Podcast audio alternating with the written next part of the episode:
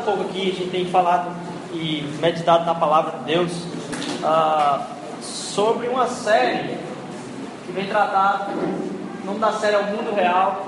E essa série a gente vem estudando algumas coisas a respeito do reino de Deus.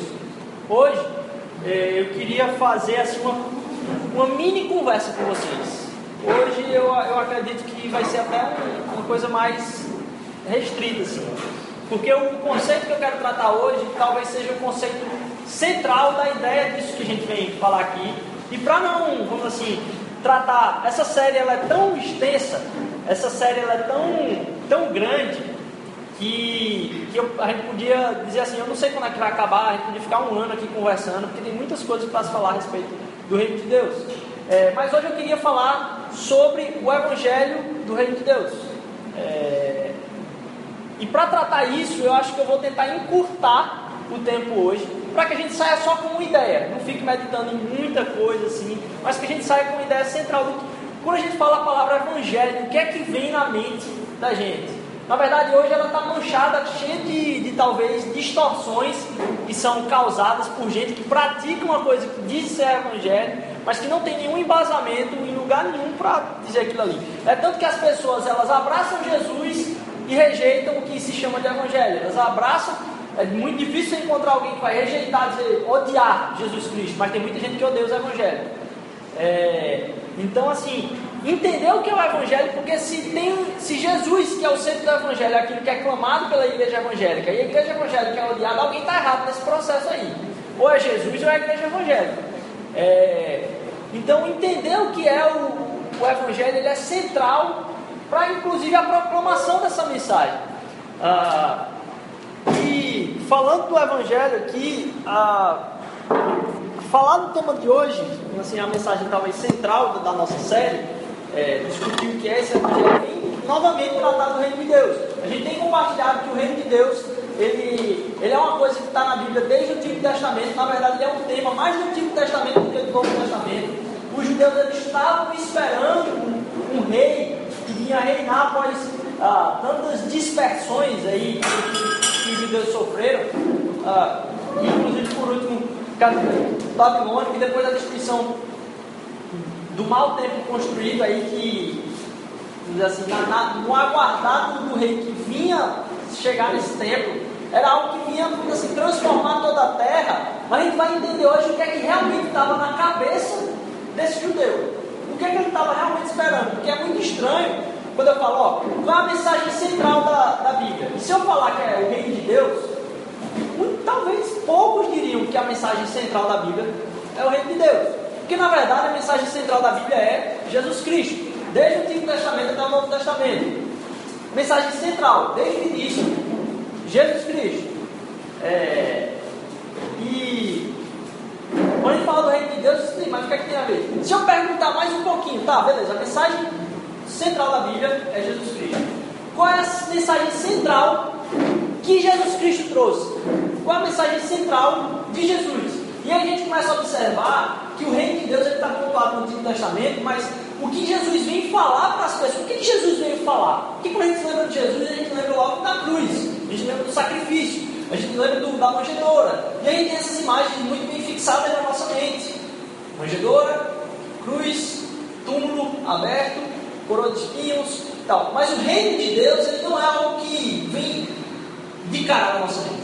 É engraçado porque a gente já tem compartilhado aqui, eu tenho usado um texto que está lá em Mateus, mas hoje eu vou usar um outro texto replicado desse, que está lá em Marcos capítulo 1, versículo 14 e 15. E aí assim eu peço perdão porque eu trouxe até um material aí para mostrar para vocês hoje, mas o arquivo estava corrompido. É, e aí em Marcos capítulo 1, versículo 14 e 15, ah, vai dizer o seguinte: Depois que João foi preso, Jesus foi para Galileia. Isso era o começo do ministério de Jesus. Depois que João foi preso, Jesus foi para Galileia, proclamando o evangelho do reino de Deus. O tempo é chegado, dizia ele: o reino de Deus está próximo. Arrependam-se e creiam no evangelho. O tempo é chegado, dizia ele, Jesus Cristo. Isso foi o que Jesus começou o ministério dele. O reino de Deus está próximo. Arrependam-se e creiam no evangelho. Aí você vai lá para Lucas 8.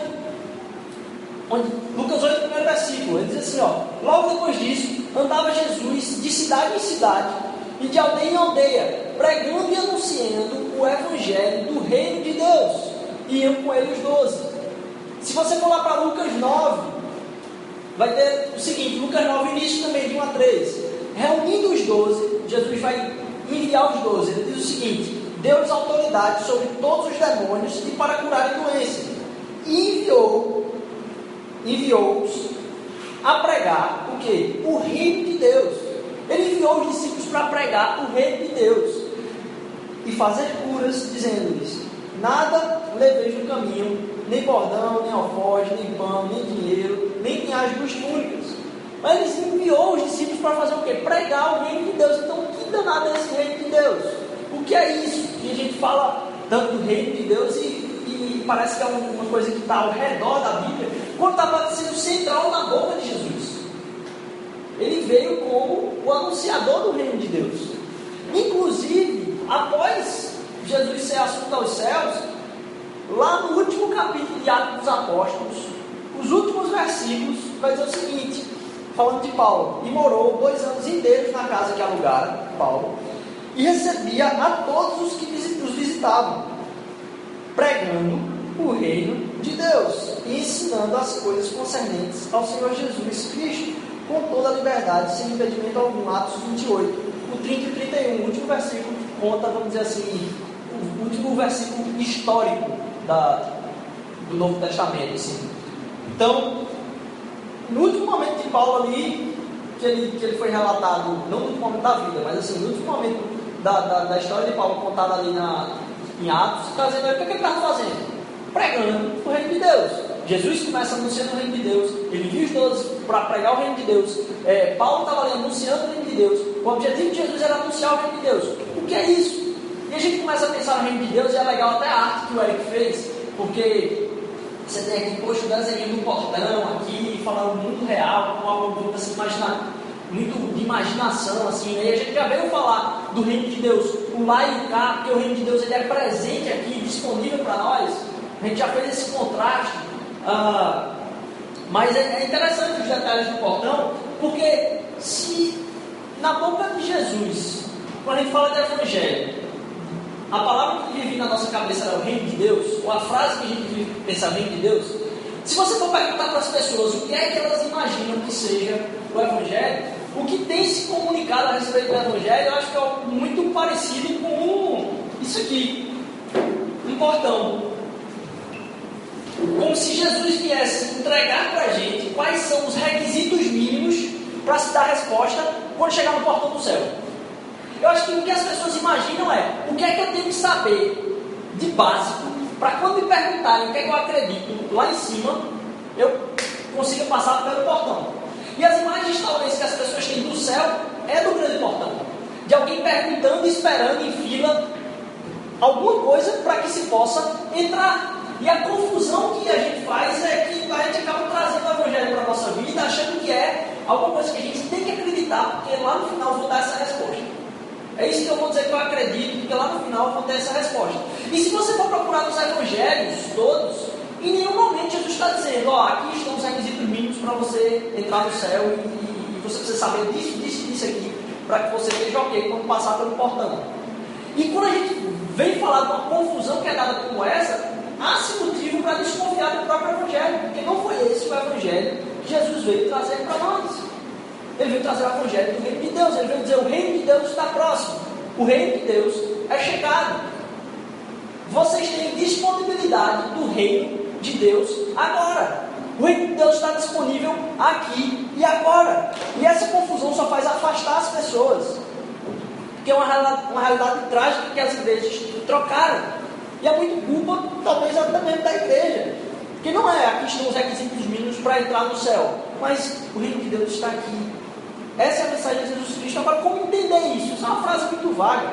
Entender isso para a vida da gente é, é, é, a gente conseguir absorver toda a profundidade que essa frase tem.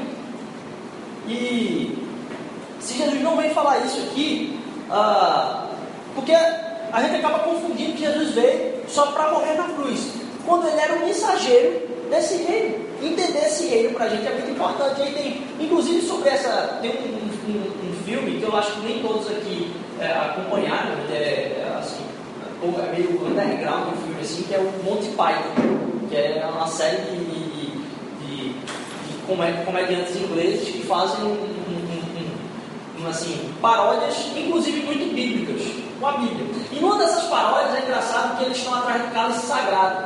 É os cavaleiros da tábua que estão a, atrás do, do cálice sagrado. Acho que eles são, é, sei lá, aqueles. Puxa, esqueci os enviados lá da. Puxa, esqueci o nome. Bem, é, que, que foi enviado para o Oriente Médio para buscar esses tesouros. Acho que nas cruzadas. Mas aí é, eles estão num lugar lá e tem uma cena que eles chamam de desfiladeiro. E tem uma ponte assim, no meio de uma fumaça toda. E aquela, um deles fala assim, eles encostaram no desfiladeiro e dizem, tá, aquela ponte da morte. E aí tem um senhorzinho na ponte da morte que ele faz umas perguntas. E para você passar pela ponte da morte, você tem que responder as perguntas certas. E aí eles ficam brigando para ver quem é que vai primeiro. E aí o primeiro vai, é o primeiro que vai, na verdade, é o que não estava nem ligado. Ana, tá bom, eu vou. Eles indicaram assim, o cara foi de besta. Aí chegou lá, todo mundo olhando, e ele começa a responder. O baixinho todo encurvado, assim, aquela cara bem com os dentes para baixo, um negócio bem. E ele começa a fazer a pergunta pro cara. É, para você passar por essa ponte, você tem que responder as três perguntas do guardião da ponte da morte.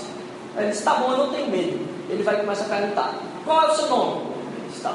Qual é a sua missão? Ele responde, é, sei lá, é pegar o cálice sagrado, ir atrás do cálice sagrado. E qual é a sua cor favorita? Ele, azul. Aí ele, tá bom, pode passar. Aí vem o segundo e responde, ele diz, ah, é fácil demais, eu vou lá. Qual é o seu nome? Fulaninho. Qual é a sua missão? Aí busca do cálice sagrado. Ele faz uma pergunta totalmente esdrúxula. E aí o cara eu não sei. Na hora ele é jogado assim no abismo da ponta da morte e ele cai. O terceiro vai lá e fala a mesma coisa. Qual é o seu nome? Qual é a sua missão? Ele responde, busca do cálice sagrado. Qual é a sua cor favorita? Aí ele, azul, não, vermelho. Aí cai de novo no, no abismo, foi embora. No último, quando chega o, o, último, ele vai lá falar e ele pergunta a mesma coisa, qual é o seu nome? Ele responde, qual é a sua missão? É a terceira pergunta é uma pergunta meio louca, assim, que eu não lembro, é tipo assim, é, qual a velocidade das andorinhas é, quando elas carregam ovos para não sei onde? Aí o cara para assim e fala, as andorinhas africanas ou as andorinhas asiáticas? Aí o guardião da ponte, ele vai dizer, eita, essa eu não sei. Aí o guardião da ponte é jogado no buraco. E aí o cara consegue passar. E eu fico me imaginando qual é talvez a pressão que as pessoas têm de entender ou não quem é Deus, quem é o Evangelho e como isso vai acontecer lá no Se não é chegar na frente de alguém que é um guardião, está lá o dono da chave, né, que foi deixado, e aí ele vai dizer, não, você passa, você não passa. Quando essa confusão nunca devia existir, porque a, a disponibilidade do reino de Deus é a mensagem de Jesus Cristo. Essa é a mensagem de Jesus Cristo, a gente acaba confundindo é, isso na cabeça das pessoas. Mas a palavra reino, ela já está na cabeça das pessoas. Ela está na cabeça das pessoas desde que elas são crianças.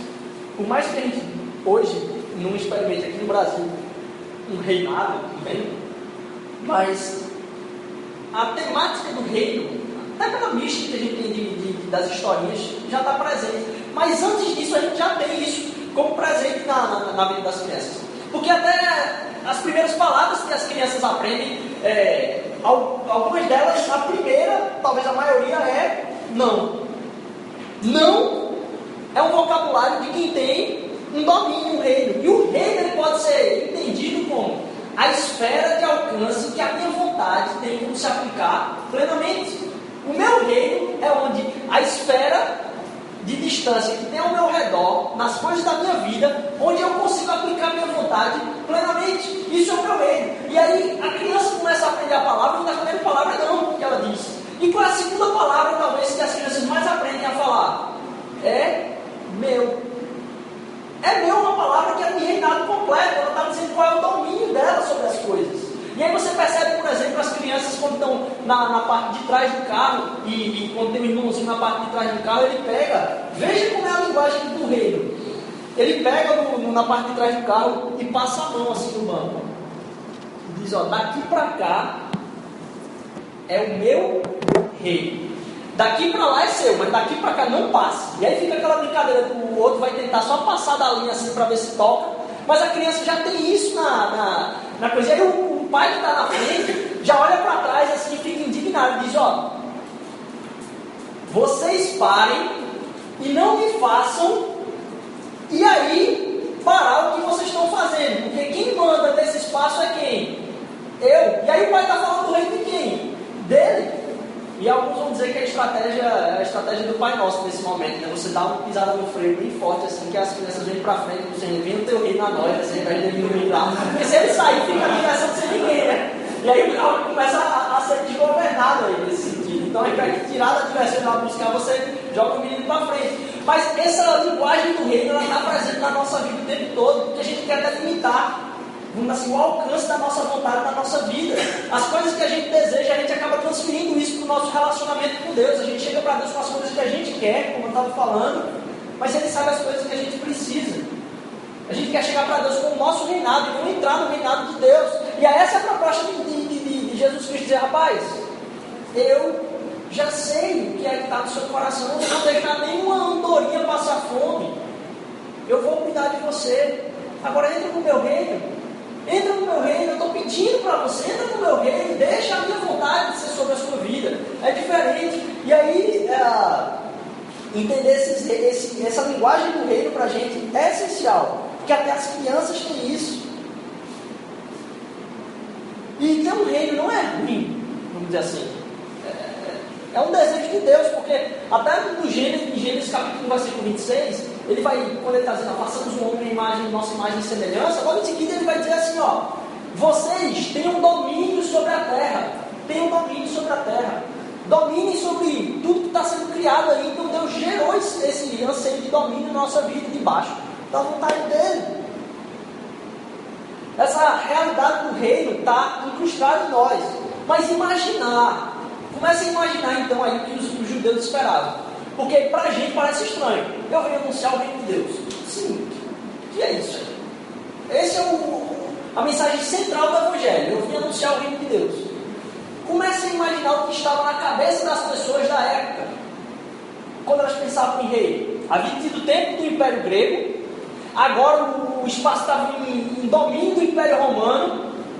E eles estavam ansiando por um rei que chegasse. Imagina aí que lá na Itália começou Roma a crescer e tomar domínio das partes dos países. Vai ter um, um país, toma outro país, não sei nem se era chamado, nem chamado país na época, né? Mas era tomado um território, as vilas, e foi se expandindo o reinado de, de Roma. O Império Romano foi se expandindo historicamente. E aí é o seguinte, imagine você estando numa cidade onde você não tem um governo estruturado, você tem alguém que mandava naquela vila e tinha uns reinos que você ouvia falar de longe que eram gigantes, os impérios. Você não tinha viagem de avião para ir conhecer outra cidade turisticamente, não era isso. Você estava na sua cidade clausurado e você ouvia falar das guerras que tinham acontecido e de como os reinos estavam crescendo. Agora imagine que você estivesse nessa sua cidade, uma cidade que está, sei lá, 50 quilômetros da sua, que ela é acessível à sua talvez, você ouvisse falar que ela foi tomada pelo Império Romano ela foi tomada pelo Império Romano. Você sabia que o reino de Roma estava próximo? E não é próximo, a gente olha para o reino de Deus está próximo, a gente imagina que o reino de Deus, ó, o fim dos tempos está chegando. Quando você escuta a palavra o reino de Deus está próximo, é, é automaticamente a gente converte para o fim dos tempos está chegando. Quando na verdade você imaginar a mente da pessoa daquela época, existia um reino romano, sei lá, por exemplo, que tomou conta de cidades ao redor. E ele está próximo, ele está acessível, ele está ao lado nosso. Existe um rei que é dono de um reino gigante e que eu estou fazendo parte desse, vamos assim, de um, de um povoado que é perto disso e que está sendo conquistado todas as coisas ali. E esse reino está chegando. Imagine que eles têm isso na cabeça. Imagine o mapa agora aqui sendo tomado e pintado pelo reino do Império Romano. Aí chega Jesus dizendo: Ó, o reino de Deus está próximo. O cara que estava ouvindo isso, ele não pensava, quando alguém falava o reino de Deus está próximo, ele não pensava em, ó, está chegando o fim dos tempos. Não, não é isso. Ele está tá chegando o rei. E quando existe uma conquista de um lugar como esse, era comum, inclusive César, mandar alguém anunciar o Evangelho, porque o Evangelho é boa nova. A palavra Evangelho está é, tá lá repartida em duas palavras: eu, que é bom, e ângelos, que é como se fosse mensageiro. Onde vem a palavra anjo. O anjo é o mensageiro de Deus. Então você tem o eu, ângelo, eu, angélico. E é a boa, bom, nova. Mas isso era tratado no, na época de, de, de, Roma como uma coisa comum, porque quando uma cidade era conquistada, mensageiro de Roma dizer, ó, vou vir trazer aqui o Evangelho, porque boas novas, César tomou esse lugar aqui e agora esse lugar faz parte do Império Romano. Então percebam o que estava na cabeça das pessoas primeiro. E aí a gente começa a entender, quando Jesus fala o reino de Deus está próximo, ele diz, rapaz, o negócio está sendo tomado aqui. O negócio está sendo tomado aqui. E eu estou dizendo que em algum lugar foi conquistada alguma vitória e o reino de Deus está próximo. Mais do que isso, porque a gente corre o risco de confundir o Evangelho Boa Nova com um bom conselho. E as pessoas têm entendido o Evangelho como um, bom conselho, um aviso, uma, uma dica. É, é, como se quem acredita em Jesus Cristo fosse pregar o Evangelho para alguém e dizer: Ó, eu vou dar uma dica para você, você está todo errado, é, ou você acredita em Jesus Cristo ou você está quebrado. Esse é o, o Evangelho que, né, eu vim trazer para você. E isso não tem a ver com, com, boa nova, isso tem a ver com um aviso, um, uma dica, uma, uma notícia, não sei. Mas a boa nova, se você for imaginar como acontecia na época, imagine aí. O império do qual você faz parte, a sua vila faz parte, saiu para guerrear em algum lugar, com alguma vila vizinha. Imagine algum povo, sei lá, imagine Game of Thrones, Vikings, não sei quem que assiste aí às sete, mas imagine aí que saiu para guerrear o povo da sua vila em algum lugar. E o rei estava nessa batalha. Daqui a um bom tempo você sabe que é uma batalha tremenda, você não sabe o que vai ser daquela batalha. Você está lá na sua cidade enclausurado sem saber o que está acontecendo lá. Daqui a um tempo, chega alguém correndo e entra na sua cidade, desesperadamente, ofegante, ofegante e, e assim para todo mundo diz a calma, dá água pro cara, diz, respira, o que é que você tem para falar? E aí essa pessoa que estava lá na batalha, viu o rei vencer, está voltando para a cidade para dizer o quê? Olha, o rei venceu. Essa é a boa nova. Essa é a boa nova. Então tem alguém que é mensageiro do rei, que vem trazer o evangelho, a boa nova da batalha que foi vencida para dentro da cidade e dizer, ó, o rei conquistou. Esse é o evangelho do reino de Deus. É quando a gente entende que o rei já batalhou, já venceu, e a gente tem que anunciar essa boa nova que a batalha já foi vencida. E ao não confundir ah, o bom, a boa nova com o bom aviso, a gente começa a perceber a natureza do nosso próprio propósito como discípulo de Jesus Cristo, de entender quem era mais ele, de entender qual era a caminhada que ele tinha para a gente. E aí a gente volta lá para Isaías capítulo 52, versículo 7, vai dizer o seguinte: Quão formosos são sobre os montes os pés dos que anunciam as boas novas, o Evangelho, que faz ouvir a paz, do que anuncia o bem, que faz ouvir a salvação, do que diz de Sião, do que diz a Sião, o teu Deus reina. Imagine a imagem agora, e a gente tinha, a gente tem, até na Idade Média, aí o que o pessoal, no português não tem a palavra tanto, que é o mensageiro do rei, porque a gente não teve essa realidade, mas inglês tem lá a palavra herald que é alguém específico, que era aquele cara que dava lá com a trombeta, chegava na cidade para dizer: vitória do rei, o reino é chegado, o reino venceu. E a gente entender, quando Isaías estava falando isso aqui, ó, quão formosos são os pés que anunciam as boas novas, ele ao mesmo tempo que estava falando para a gente, enquanto anunciantes da, da, das boas novas, do rei que já venceu, ele estava falando daquele que teve os pés sangrados, porque imagine alguém correr a distância toda para contar uma notícia dessa. como o cara devia chegar acabado. Mas quando ele estava com isso em mente, a palavra de Deus já estava relacionando isso com a própria imagem do, do nosso Senhor Jesus Cristo. Porque quem foi aquele que teve os pés presos na cruz? E ele estava falando, quão, quão formosos são os pés, apesar de estar ali nu, ferido. Quão formosos são os pés daqueles que anunciam as boas novas do Reino de Deus. Então, quando a gente entende que o que Jesus estava falando, ó, é chegado o Reino de Deus, quando ele está falando isso, ao mesmo tempo ele está dizendo, ó, aquele que tem os pés formosos para anunciar a vitória do rei, foi pregado ali na cruz. E ao invés de a gente imaginar alguém que teve uma vitória em um lugar distante daqui da gente, não, a gente tem um rei que está sentado no trono dos céus, que sai de lá para cá, para sofrer, para passar essa mensagem e dizer, ó, a vitória do Senhor foi conquistada. A gente não está, não é uma questão de uma batalha a ser vencida, não. Na cruz, Jesus venceu. E o reino de Deus agora está aqui. Essa é a mensagem do Evangelho. A mensagem da Boa Nova que a vitória já foi conquistada naquela cruz lá. Não é alguma coisa que a gente vem trazer como um aviso para alguém. Mas não, o amor de Deus pela vida das pessoas venceu através do sacrifício máximo que ele podia fazer. E esse sacrifício foi feito na cruz. E hoje eu e você a gente pode olhar e cantar a mesma coisa que Isaías estava cantando. Quão maravilhosos, quão formosos são os pés daqueles que trazem as boas novas. E quando a gente fala isso, a gente não imagina mais alguém pregando numa praça, não, não é isso a imagem que a gente tem, a gente tem a imagem do nosso Senhor Jesus Cristo, que veio guerrear e venceu na cruz por nós. E aquela batalha que foi travada num lugar hoje, distante nosso, a gente tem ela anunciada aqui. Quando a gente lê essa palavra enquanto o Evangelho, boa nova, ela é a boa nova do reino de Deus.